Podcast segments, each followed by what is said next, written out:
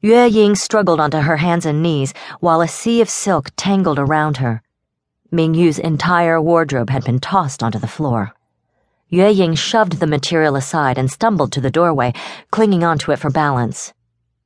There was no door between the two compartments. A gray light filtered in through the windows of the sitting area, and Ming Yu was standing at the center of it, her long hair wild about her face. She was dressed in her sleeping garment and the pale cloth coupled with elegant lines made her appear otherworldly. She looked more like a ghost than a woman. Yue Ying started to go to her, but the building lurched again and she was thrown to her knees.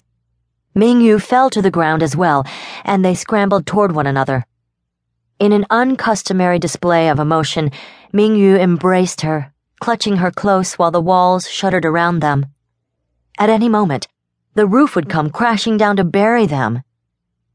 It was an eternity before the shaking stopped. Afterward, there was absolute quiet. A funereal silence as the inhabitants of the Lotus Palace held their collective breath, waiting. She and Mingyu remained on the floor, holding on to one another and too afraid to move. Then, the hum of voices began.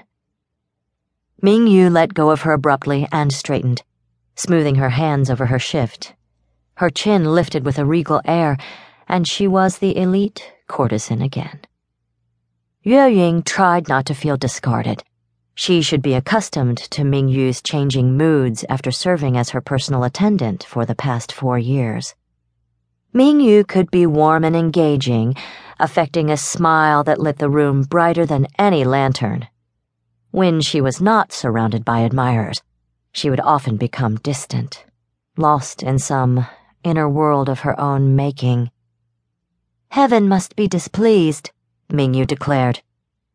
She peered out the window with a thoughtful and disturbingly serene expression. Mingyu had perfected that look.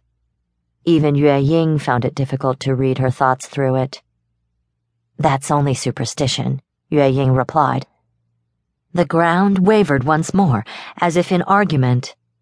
Yue Ying pressed a hand to the wall to steady herself, while Ming Yu stood tall and still, a fixed point amid the turmoil.